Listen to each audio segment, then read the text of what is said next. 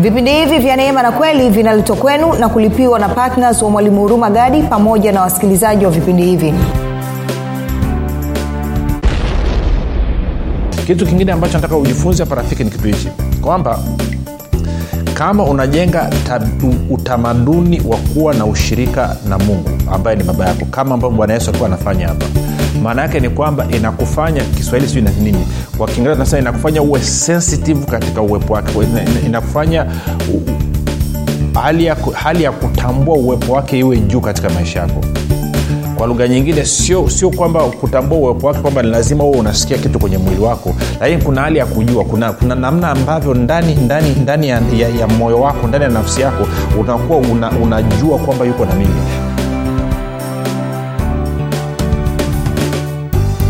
popote pale ulipo rafiki ninakukaribisha katika mafundisho ya kristo kupitia vipindi vya neema na kweli. Jina langu naitwa huruma gadi. Ninafuraha kwamba umeweza kuungana nami kwa mara nyingine tena ili kuweza kusikiliza kile ambacho bwana wetu yesu kristo ametuandalia. Kumbuka tu mafundisho ya kristo yanakuja kwako kila siku muda na wakati kama huu yakiwa na lengo la kujenga na kuimarisha imani yako. Wewe unanisikiliza ili uweze kukua na kufika katika cheo cha kimo cha utimilifu wa kristo.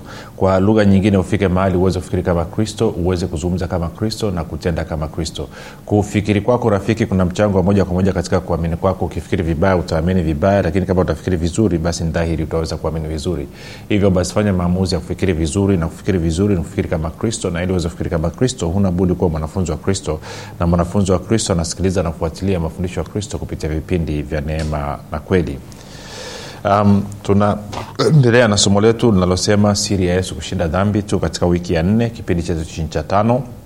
Na wiki hii tunaangazia nafasi ya ushirika na baba ama ushirika na mungu eh, jinsi ambavyo inachangia katika kumpa mtu maisha hayo ya ushindi kumbuka mafundisho yanapatikana katika youtube chanel yetu inaitwa mwalimu huruma gadi lakini pia kama ungependa kupata mafundisho ya kwa njia sauti basi unapatikana katika mtandao wa kijamii wa telegram. Telegram inafanya kazi kama whatsapp. Unaweza ukatuma ujumbe mfupi tukasema niunge nawe ukaunganishwa. Namba ni 7895242 7895242 pia napenda kutoa shukrani za dhati kwa mungu kwa ajili ya kwako wewe ambao umekuwa ukisikiliza na kufuatilia mafundisho ya kristo kila itwapo leo. Lakini zaidi ya yote pia umekuwa ukihamasisha wengine nao waweze kusikiliza. Nzuri zaidi umekuwa ukiwafundisha na kuwashirikisha wengine kile ambacho we mwenyewe umejifunza. Kwa hiyo kwa hilo ninakupa ongera sana sana kwa wale ambao mmekuwa mkifanya maombi kwa ajili ya wachezaji wa vipindi vya neema na kweli kwa ajili ya kwangu mii pamoja na timu yangu namshukuru mungu sana kwa ajili yenu. Ninawapa ongera sana. Ninyi ni nguzo ya muhimu sana. Nafasi yenu ni, ni, ni ya muhimu mno katika kuhakikisha kwamba kweli ya kristo inaenea.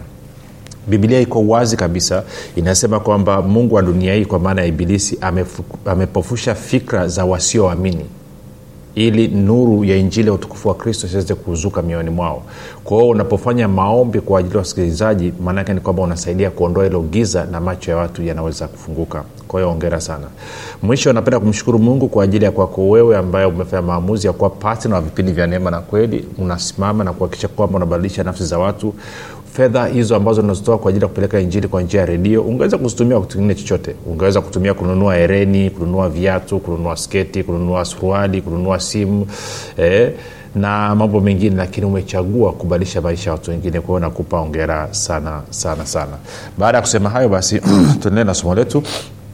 Kumbuka tunasimama katika uh, wiki hii tunasimama na ile uh, wa wakorinto wa kwanza mlango wa kwanza mstari wa tisa. Usisahau tunachokizungumza kwamba bwana yesu pamoja na kwamba alikuwa ni mungu aliishi kana kwamba sio mungu na kwamba alijaribiwa katika mambo yote kama sisi lakini pasipo kutenda dhambi. Na kwa sababu hiyo basi yeye ni kuhani mkuu ambaye anaweza kuchukulia na madhaifu yetu na ndio maana tuliokuwa tuna ujasiri wa kwenda kwenye kiti cha neema ili kupata rehema na kupokea neema ya kutusaidia wakati wa mahitaji. Na kitu ambacho tumekuwa tukiangalia kwa takriban wiki nne sasa ni mambo gani ambayo yalimwezesha bwana yesu akawa na ushindi huo kwa wiki ya kwanza tuliona ni habari ya neema alikuwa anategemea neema ya mungu iliokuwa juu yake. Wiki ya pili tukaona ni alikuwa amejaa ufahamu wa haki ulikuwa ufahamu wa dhambi. Na wiki ya tatu tukaona jinsi ambavyo alikuwa akimtegemea roho mtakatifu. Na wiki hii tumekuwa tukiangalia nafasi ya yeye kufanya ushirika na baba yake na haswa katika eneo la maombi uh, na hapa katika wakorinto wa kwanza moja tisa anasema mungu ni mwaminifu ambaye mliitwa na yeye mwingie katika ushirika wa mwanawe yesu kristo bwana wetu.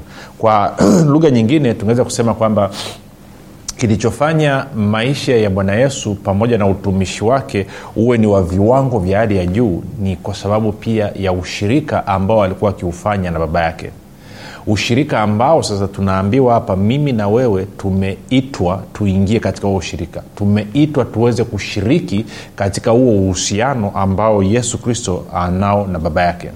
Sasa nilizungumza hapo nyuma nizungumze ni, ni tena kidogo. Kwa sababu picha ya wakristo wengi wana, wana, wana picha kidogo yenye shida. Hawamwoni mungu kama mzazi. Hawamwangalii mungu kama mzazi na bahati mbaya sana tunaposoma haswa katika agano la kale hatupati hiyo picha ya mungu kama mzazi. Infakti niseme kwamba picha ya watu wengi walionayo kuhusu mungu kwamba mungu ni, ni jaji ni mhukumu. Na wengi wana picha edha kwa kujua ama kutokujua kwamba mungu yuko kinyume na wao zaidi kuliko kuwa upande wao. Na ndio maana kila kitu wanachokifanya wanafanya kujaribu kumpooza na kumtuliza huyu mungu mwenye asira na aliye kinyume na wanadamu. Kwamba nikikosea kidogo nikifanya kosa kidogo tayari huyu mungu ananishughulikia. Na kwa maana hiyo imefika mahali watu wameokoka wame ama wamezaliwa mara ya pili na kwa maana hiyo wamepoteza wamepoteza nini? Uhuru wa kuishi kwa lugha nyingine hawawezi kuishi tena uh, katika hali ya uhuru kumbuka biblia inasema kristo alituandika huru lakini kwa sababu ya kufundishwa vibaya hawa watu wanaishi kama watumwa. Na ni kwa sababu hawajawahi kumwangalia mungu kama mzazi. Mzazi ambaye anapenda kuwa na uhusiano anapenda kuwa na ushirika na mwanawe. Sasa sababu kwamba mungu anaitwa baba wa milele kwa mfano kusoma isaya 9 mstari wa sita ni uthibitisho tosha kwamba yeye amekuwa ni mzazi milele.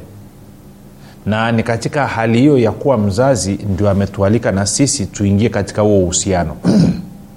Sasa nilikwambia ushirika huu wa yesu na mungu ambaye ni baba yake ushirika huu msingi wake mkubwa ni, ni mambo matatu. Kitu cha kwanza of course ni upendo. Kitu cha pili ni uzima wenyewe ulio katika huo uhusiano. Na kitu cha tatu ni hiyo fellowship ushirika ambao tunaita ushirika ama communion na, na, na kwa maana hiyo sisi ndo tumeitwa tuingie katika hiyo. Sasa nikakuonyesha mambo kadhaa ambayo yanatuonyesha jinsi ambavyo bwana yesu alikuwa akifanya ushirika. Njia mojawapo tukaona kwamba anasema kwamba uh, tujikumbushe tena chapuchapu tende kwenye yohana mlango ule wa nane. Yohana nane. Oh, nane ishirini na nane. Tuanze ishiri na nane pale. Sio mbaya tukijikumbusha ya mambo. Anasema hivi anasema basi yesu akawaambia mtakapokuwa mmekwisha kumwinua mwana wa adamu ndipo mtakapofahamu ya kuwa mimi ndiye na ya kuwa sifanyi neno kwa nafsi yangu ila kama baba alivyonifundisha ndivyo ninenavyo. Kwa hiyo kwa lugha nyingine isi ili mtu aweze kufundishwa ni lazima awe ametenga muda wa kukaa na huyo mfundishaji. Na kwa maana hiyo lazima kuwa kuna mawasiliano kati ya mfundishaji na mfundishwaji na kwa sababu hiyo tunaweza kusema basi kuna ushirika kati ya mwalimu na mwanafunzi. Kuna ushirikiano kati ya mwalimu na mwanafunzi. Kwa hiyo tunaona kwamba hali ya kujifunza eh, ama katika mchakato wa kujifunza kuna swala la uhusiano kuna swala la kufanya ushirika. Na kwa maana hiyo bwana yesu anasema yeye hafanyi kitu chochote isipokuwa kama vile ambavyo amefundishwa. Angalia anavyosema anasema anasema ya kuwa sifanyi neno kwa nafsi yangu ila kama baba alivyonifundisha ndivyo ninenavyo. Na kwa sababu hiyo basi baba alikuwa anamfundisha mwanaye saingine unaweza ukaona ngumu kidogo moja nikupe picha hii. Chukulia una mfano naupendao kutoa ni, ni, ni familia za kivuvi ambao wavuvi wa samaki. Maanaake ni kwamba kama familia ni wavuvi wa samaki maanaake ni kwamba baba ambaye ni mjuzi katika swala la, la, la uvuvi kuna wakati unafika anaanza kumfundisha mwanaye namna ya kuvua samaki. Na kama anamfundisha mwanaye namna ya kuvua samaki maanaake ni kwamba watakwenda wote ziwani ama kwenye bahari ama kwenye mto na kwa maana hiyo watakuwa wakifanya mazungumzo. Na kwa maana hiyo sio tu kwamba atakuwa akimwelekeza kwa maneno lakini pia atakuwa akimwelekeza kwa vitendo ama ingeweza ikawa labda mzazi ni mwindaji. Na kwa maanao anaanza kumfundisha mtoto wake kuwinda. Kwao lazima watakwenda wote porini. Na kwa maanao ataanza kama wanatumia upinde ama wanatumia mtego ataanza kumwonyesha namna ya kutengeneza kuweka huo mtego ama kutumia huo upinde. Na sio tu kwa maneno lakini kwa vitendo. Kwa hiyo bwana yesu anasema kwamba mimi nanena tu kile ambacho baba amenifundisha. Sababu kwamba amekaa akawa anafundishwa na baba inathibitisha kwamba wamekuwa na muda wa kukaa na muda huo wa kukaa pamoja mara nyingi kama nilivyosema yes ilikuwa ni pamoja na katika maombi lakini pia tukileta uzoefu wetu kama wakristo then utaona kwamba uh, labda nitoe mfano huu kwamba nina ni, ni, ni mara nyingi tu nakaa alafu uh, naweza nikawa na swali edha kwa baba ama kwa roho mtakatifu ama kwa bwana yesu na nikakaa nikamuuliza wakati mwingine napata jibu papo hapo wakati mwingine naweza nikaa nimeuliza swali ikachukua siku kadhaa mpaka kuliona jibu. Sio kwa sababu akunijibu pale pale lakini kwa sababu akili yangu haikuwa nyepesi kuweza kupokea ama kuona lile jibu. Lakini huwa ni swala la hayo mazungumzo. Kunakuwa kuna mazungumzo mazungumzo. Ninakuwa nina swali alafu ananyonyesha jibu. Eh, na kwa maana hiyo wakati mwingine naweza nikawa nimekaa katikati ya watu. Watu wanapiga stori ni, nimealikwa si tuko kwenye harusi ama tuko kwenye kikao cha familia ama niko barabarani naendesha gari. Ne, tena inawezekana nikawa naongea na mtu iko pembeni yangu lakini ndani mwangu nina mazungumzo na mungu. Ninazungumza naye nina vitu nataka kuvijua nina vitu nataka anionyeshe eh, ama ukiwa kwenye basi unasafiri kutoka upande mmoja kwenda upande mwingine. Mwingine anasema unafanyaje? Sio ngumu kwa mfano naweza nikaingia kwenye daladala nikiingia kwenye daladala nikakaa nikikaa nikaambia roho mtakatifu sema na mimi. Hapo ni kama sina agenda naambia roho mtakatifu sema na mimi umekaa kimya sana kusikia kitu kutoka kwako. Then haiwezi kupita dakika tano kumi ataanza kuzungumza na mimi. Ataleta mstari kwenye, kwenye akili yangu. Then huo mstari nitachukua bibilia nitaanza kuangalia. Then ataanza kuonyesha kitu hichi ni hivi na nakadhalika nakadhalika ama wakati ingine naweza nikawa na swali. Kasema kwamba hili eneo linakuwaje? Hili jambo linakuwaje? Mbona mbona mbona nahisi kama kuna kitu cha ziada unataka kuniambia kwenye huu mstari ambacho hicho kitu mi sijakiona? Niko tayari kusikia. Naomba useme na mimi. Kwao nitakaa baadaye edha papo hapo ama kama nilivyokueleza siku kadhaa baadaye nitaanza kuona ufumbuzi nitaanza kupata ufumbuzi. Wakati mwingine anaweza akanisukuma nikaenda nikatafuta meseji fulani nikasikiliza. Wakati mwingine naweza nikasukumwa pata msukumo ndani nikatafuta kitabu fulani nikasoma then nikakutana na jibu. Wakati mwingine nikapelekwa kwenye mlango fulani wa bibilia nako nikapata jibu. Kwa hiyo lazima ujenge hayo mahusiano kwamba kuna mazungumzo kati ya mfundishaji na mfundishwaji na hicho kitu kinaitwa ushirika kwa kama ambavyo bwana yesu amekuwa akijifunza kutoka kwa baba na sisi tunatakiwa kujifunza kutoka kwake. Kwa mfano uh, ni, ni, ni, ni kama siku mbili labda zimepita nilikuwa nimekaa alafu asubuhi moja niko na, na, na swaki alafu akanyambia kwamba uwepo wangu ni zawadi. Akarudia tena akasema uwepo wangu ni zawadi. Haupati ha, kwa kufanya kitu unaupata kwa sababu ni zawadi kutoka kwangu. Mimi ni baba yako natoa zawadi zilizo njema zawadi zilizo kamilifu na mzazi yoyote anafurahia kutoa zawadi. Kwao uwepo wangu ni zawadi. Kwao jifunze kuutambua uwepo wangu na jifunze kuuthamini uwepo wangu. Kadi utakapokuwa ukiutambua na kuuthamini ndivyo uwepo ushawishi wa uwepo wangu katika maisha yako utakavyoongezeka sasa hiyo ni very simple ni, ni, ni lugha nyepesi kabisa. Aha. Kwa hiyo ukishasikia sentensi namna unaanza sema okay. Kwa hiyo inamaana kumbe navyotaka labda kwa mfano nifunge siku arobaini nifunge siku mia tatu na stini nifunge siku ishiri na moja nipate uwepo na nguvu za mungu. Kumbe sio sahihi. Kumbe uwepo pamoja na kwa maneo nguvu za mungu ni zawadi. Sasa wangapi wanalijua hili? Kwa hiyo ukishafundishwa namna hiyo maanaake inakupa kurelax inakupa eh, kuingia katika hali ya pumziko. Na kwa maana hiyo mtazamo wako mzima na, na mwenendo wako mzima katika ku, ku, kulelea na kupalilia uwepo wa mungu na nguvu za mungu katika maisha yako unabadilika? Badala ya kuwa ni kitu ambacho inabidi ukisotee na kukivujia jasho kukipata inakuwa ni kitu ambacho ni zawadi unatakiwa kukipokea. Kwao unajifunza kupokea zaidi kuliko kuvuja jasho. Kwao ndo kitu hicho kimoja tunaona hapo. Msara wa 9 anasema hivi. Anasema naye alinituma yu pamoja nami hakuniacha peke yangu kwa sababu nafanya siku zote yale yanayompendeza. Sasa kitu kingine ambacho nataka ujifunze hapa rafiki ni kitu hichi. Kwamba kama unajenga tab, utamaduni wa kuwa na ushirika na mungu ambaye ni baba yako kama ambavyo bwana yesu alikuwa anafanya hapa. Maana yake ni kwamba inakufanya kiswahili sijui nini kwa kiingereza tunasema inakufanya uwe sensitive katika uwepo wake. Inakufanya hali ya, hali ya kutambua uwepo wake iwe juu katika maisha yako. Kwa lugha nyingine sio sio kwamba kutambua uwepo wake kwamba ni lazima huo unasikia kitu kwenye mwili wako lakini kuna hali ya kujua. Kuna, kuna namna ambavyo ndani ndani ndani ya, ya, ya moyo wako ndani ya nafsi yako unakuwa una, unajua kwamba yuko na mimi. Kwa lugha nyingine anakuwa halisi zaidi kuliko hata mazingira yako. Anakuwa halisi zaidi kuliko hata nguo ulizozivaa na kwa maana hiyo unapoanza kwenda then maana yake ni kwamba unaanza ku, ku, ku kunini ku, kuongozwa na mapenzi yake kama ambavyo tuliona kipindi kilichopita ambayo tena tutaangalia tena. Kwa hiyo anasema narudia tena msara 29 afu tuende kwenye yohana tano. Anasema naye alinituma yu pamoja nami hakuniacha peke yangu kwa sababu nafanya siku zote yale yampendezayo nafanya siku zote yale yampendezayo tende yohana 5 tena yohana 5 anasema nafanya siku zote yale yampendezao yohana 5 anasema mimi siwezi kufanya neno mwenyewe kama nisikiavyo ndivyo ni hukumuvyo na hukumu yangu ni ya haki kwa sababu siyatafuti mapenzi yangu mimi bali mapenzi yake yeye aliyenituma. Na kwa maana hiyo basi kwa sababu ya kuwa karibu na kuwa katika ushirika then inafika mahali mapenzi ya mungu yanakuwa ni mapenzi yangu mimi. Hivyo ndivyo ambavyo bwana yesu aliendesha maisha yake kwamba mapenzi ya mungu ama ya baba yake yakawa ndo maisha yake sasa ukiwa na hilo kichwani angalia mlango wa nne.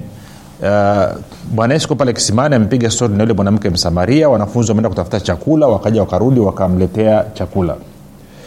Tuende msara wa 31 yohana 431 anasema huko nyuma wanafunzi wakamsii wakisema rabi ule akawambia mimi ninacho chakula msichokijua ninyi basi wanafunzi wake wakasemezana je mtu amemletea chakula? Yesu akamwambia chakula changu ndicho hiki niyatende mapenzi yake yeye aliyenituma nikaimalize kazi yake. Kwa hiyo kwa lugha nyingine kwa sababu ya bwana yesu kuwa na ushirika wa karibu na baba yake maanaake ni kwamba alifika mahali ikawa kipaumbele chake ni kufanya mapenzi ya baba yake aliyemtuma na kufanya kazi za baba yake.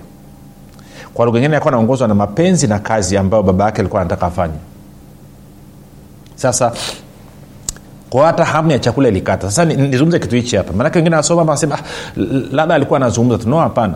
Nafahamu mimi kwa uzoefu binafsi. Kwa mfano nikiwa ninahudumu kwenye ibada labda tunahudumia na, watu uwepo wa mungu unatembea nguvu za mungu zinatembea na nini na nini. Kwa kawaida nikimaliza kuhudumu nikienda nikikaa siwezi kula kitu. Lazima nikae nitulie baada ya mda kwa sababu wakati ule nakuwa sina njaa ninakuwa sina kiu. Kuna namna ambavyo ndani mwangu najisikia nimejaa.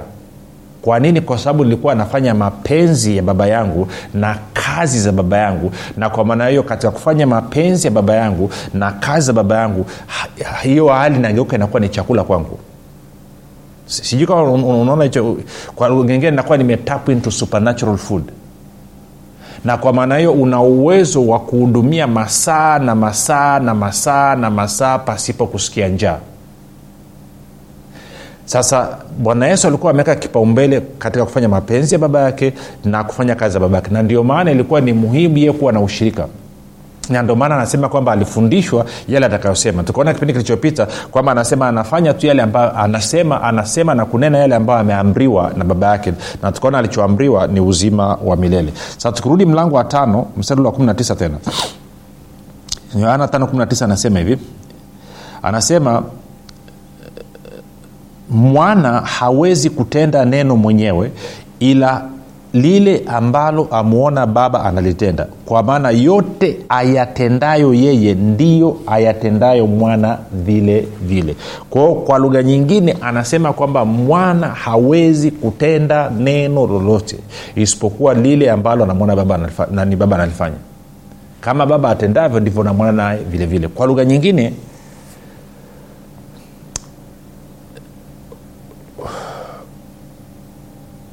saa nyingine labda inatafsiriwa vibaya sio kuna, kuna namna mbili ya kuangalia hichi anachokisema bwana yesu. Namna ya kwanza ni kwamba ni kweli kuna namna ambavyo kwenye kwenye kwenye kwenye roho yake anaona kile ambacho baba anafanya Eh, lakini kwa upande mwingine kuna ile kuwa umekuwa mmoja mno kwa sababu ya kufanya ushirika kwa sababu ya kukaa na baba yake katika maombi kufanya ushirika. Wamekuwa kitu kimoja mno kiasi kwamba eh, tendo lake yeye yesu linakuwa ni tendo lake baba huwezi ukatenganisha. Okay ngoja nikuonyeshe nikuonyeshe ili uweze kunyelea nazungumza nini. Twende kwenye yohana kumi. Yohana kumi alafu tutaanza mstari ule mstari wa, wa ishina ngapi? Ni mstari wa, wa, wa ishina nne. Anasema hivi basi wayahudi walimzunguka wakamwambia hata lini utatuangaisha nafsi zetu? Kama wewe ndiwe kristo utuambie waziwazi yesu akawajibu naliwaambia lakini ninyi amsadiki kazi hizi ninazozifanya kwa jina la baba yangu ndizo ninazo zinazonishuhudia. Kazi hizi ninazozifanya naye anafanya? Yesu. Kwa jina la baba yangu ndizo zinazonishuhudia lakini ninyi amsadiki kwa sababu hamwoni miongoni hammo miongoni mwa kondo wangu. Kondo wangu waisikia sauti yangu nami nawajua nao wanifuata. Nami nawapa uzima wa milele wala hawatapotea kamwe. Wala hakuna mtu atakayewapokonya kutoka katika mkono wangu. Sasa 9 baba yangu aliyenipa hao ni mkuu kuliko wote wala hakuna mtu awezee kuwapokonya kutoka katika mkono wa baba yangu. Mimi na baba tu mmoja mimi na baba tu mmoja. Anasema basi wayahudi wakaokota mawe tena ili wampige. Yesu akawajibu kazi njema nyingi nimewaonyesha zitokazo kwa baba, kwa baba. Kwa ajili ya kazi ipi katika hizo mnanipiga kwa mawe? Wayahudi wakamjibu uh, uh, kwa ajili ya kazi njema hatukupigi kwa mawe bali kwa kufuru na kwa sababu wewe uliye mwanadamu wajifanyia mwenyewe umungu yesu akawajibu je haikuandikwa katika torati yenu ya kwamba mimi nimesema ninyi miungu? Ikiwa aliwaita miungu wale waliojiliwa na neno la mungu na maandiko hayawezi kutanguka je yeye ambaye baba alimtakasa akamtuma ulimwenguni ninyi mnamwambia unakufuru kwa sababu nalisema mimi ni mwana wa mungu? Kama sizitendi sikia hapo kama sizitendi kazi za baba yangu msiniamini. Lakini nikizitenda ijapokuwa hamniamini mimi ziaminini zile kazi mpate kujua na kufahamu ya kuwa baba yu ndani yangu na mimi ni ndani ya baba. Sasa anasema kama sizitendi kazi za babangu msiniamini. Lakini kama nazitenda basi hizi kazi thibitishe kwamba baba yu ndani yangu na mimi ni ndani ya baba. Sasa hii maana yake nini? Twende mlango wa kumi na nne. Mlango wa kumi na nne na mstari ule wa, wa, wa ngapi? Nianze mstari wa kumi mlango wa kumi mstari wa kumi anasema hivi husadiki ya kwamba mimi ni ndani ya baba na baba yu ndani yangu. Haya maneno niwaambiayo mimi siyasemi kwa shauri langu lakini baba akaae ndani yangu huzitenda kazi zake. Unaona? Kule mlango wa kumi anasema yeye ndo anafanya zile kazi. Hapa mlango wa kumi na nne anasema baba ndiye anafanya hizo kazi. Kwao mwana anayefanya hizi kazi ni nani? Mimi na baba kwa nini? Kwa sababu mwana hawezi kufanya lolote isipokuwa lile ambalo anamwona baba anafanya. Kumi na moja anasema mnisadiki ya kwamba mimi ni ndani ya baba na baba yu ndani yangu. La hamsadiki hivyo. Sadikini kwa sababu ya kazi zenyewe. Sasa kuna wakati mwingine nikueleze kwa sababu ya kufanya ushirika na, na mungu na kuwa kugubikwa na uwepo wake kutembea na uwepo wake. Kuna wakati unafika unafanya ma, ma, matukio unazungumza ama unatenda ukidhania kuwa ni wewe lakini kimsingi ni mungu akaenda ni mwako ndiye anayetenda stori moja naipenda kuliko yote ni, ni miaka kadhaa iliyotokea. Alikuja ndugu mmoja na of course sio mkristo akawa na shida yake kwamba anataka nimhudumie ni, ni akasema shida ya kwanza inahusiana na kazini kwangu na shida ya pili ni afya kwenye mwili. Nikaambia tuanze na ofisini kwako. Akanyelezea ishu ofisini kwake. Nikaambia ngoja tuombe. Kwao wakati mi napiga hesabu nasema sasa huyu ndugu sio mkristo ni mtu wa imani nyingine alafu ni mtu mzima siwezi kumwekea mkono kichwani lakini pia sitaki nimkamate kwenye mkono kwenye, kwenye viganja. Manake, manake nikikamata hivyo huwa ni ishara kwa roho mtakatifu kwamba nguvu yake mwingie na sitaki huyu mzee apige chini. Kwao nikaja tu wazo hebu weka mkono wako wa kushoto kwenye bega lake la kulia. Kwao nikaweka mkono kushoto kwenye bega la kulia alafu tukaomba kwa habari ya kazi. Tulivyomaliza nikasema amen. Nikaambia hey, ile swala la afya nini? Akasema swala la afya ilikuwa ni bega langu la kulia lilikuwa linauma na ulivyoweka mkono tu bega langu limepona. Sasa nataka uone kitu hichi wakati mimi naweka mkono wangu wa kushoto kwenye bega lake la kulia kwangu mimi nilikuwa naona ni wazo langu. Sikuwa naona kama ni baba anazungumza na mimi kwa lugha nyingine kwa sababu tumekuwa mmoja mno na kwa sababu ya kufanya ushirika na kwa sababu ya kugumbikwa na, na, na, na, na, na, na, na huu uwepo wa mungu na kwa sababu ya kuwa kitu kimoja mno kiasi kwamba sasa my action matendo yangu mimi yamekuwa ni matendo yake yeye na matendo yake yeye yamekuwa ni matendo yangu mimi. Na ndio maana wakati naomba kwa habari ya kazi akasema tupige ndege wawili kwa jiwe moja. Kwao nimeweka mkono wangu wa kushoto juu ya bega la, la, la, la mzee yule. Maanake ni kwamba ameponya. Nani alikuwa nataka kuweka mkono pale ni baba alikuwa nataka kumponya lile bega sasa haya ndo alikuwa maisha ya yesu maisha yaliyojaa ushirika maisha ambayo ya ushirika unaanzia kwenye maombi ama wakati mwingine akiwa anatembea njiani wakati mwingine anazungumza nimeshaona watu wanakuja niwahudumie wakati mwingine mtu anasema mbele yangu naonyeshwa naonyeshwa kitu pap naweza kaonyeshwa picha ndani ya hata sekunde haifiki. Alafu ile picha nikiiona ndani ya akili yangu maanaake naanza kupakua maelekezo naanza kupewa maelekezo kuhusu kile nilichokiona. Alafu naanza kumhudumia mtu ama wakati mwingine naweza nikamwangalia mtu nikaona nika, nika, nikaambiwa maneno fulani kitu fulani nikajua okay. Kwao navyoanza kukitafakari kile kitu na kukizungumza then naongezewa yale. Kwao kuna namna nyingi ambayo alikuwa anafanyika na hii ilikuwa ni siri ya bwana yesu. Huu ndo ushirika maisha ushirika ambao mimi nawewe tumeitiwa. Na ndio bwana yesu akasema pasipo mimi ninyi amwezi kufanya lolote. Akae ndani yangu nami ndani yake huyo uzaa sana. Swali langu ni hili unataka kuzaa sana? Then tujifunze kutoka kwa bwana yesu. Jina langu naitwa huruma gadi yesu ni kristo na bwana tukutane kesho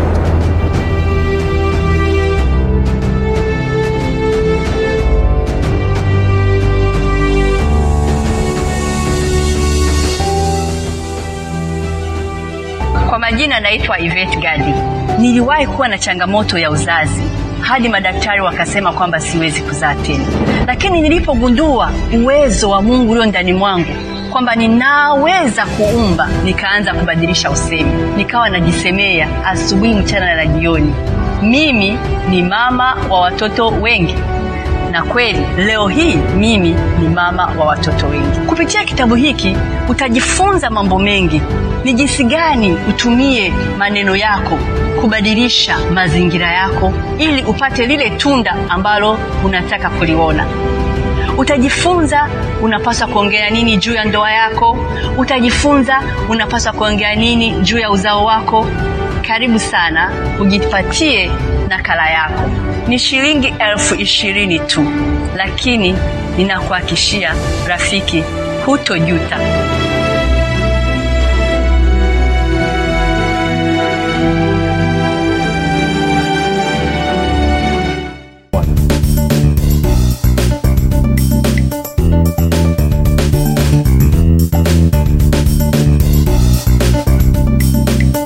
Umekuwa ukisikiliza kipindi cha neema na kweli kutoka kwa mwalimu huruma gadi. Kama una ushuhuda au maswali kutokana na kipindi cha leo tuandikie message ama tupigie simu namba 7645242 au 6735242 au 7895242 nitarudia. 7645242 au 6735242 au 7895242 pia usiache kumfolo mwalimu huru magadi katika facebook instagram na twitter kwa jina la mwalimu huru magadi. Pamoja na kusubscribe katika youtube chaneli ya mwalimu huru magadi kwa mafundisho zaidi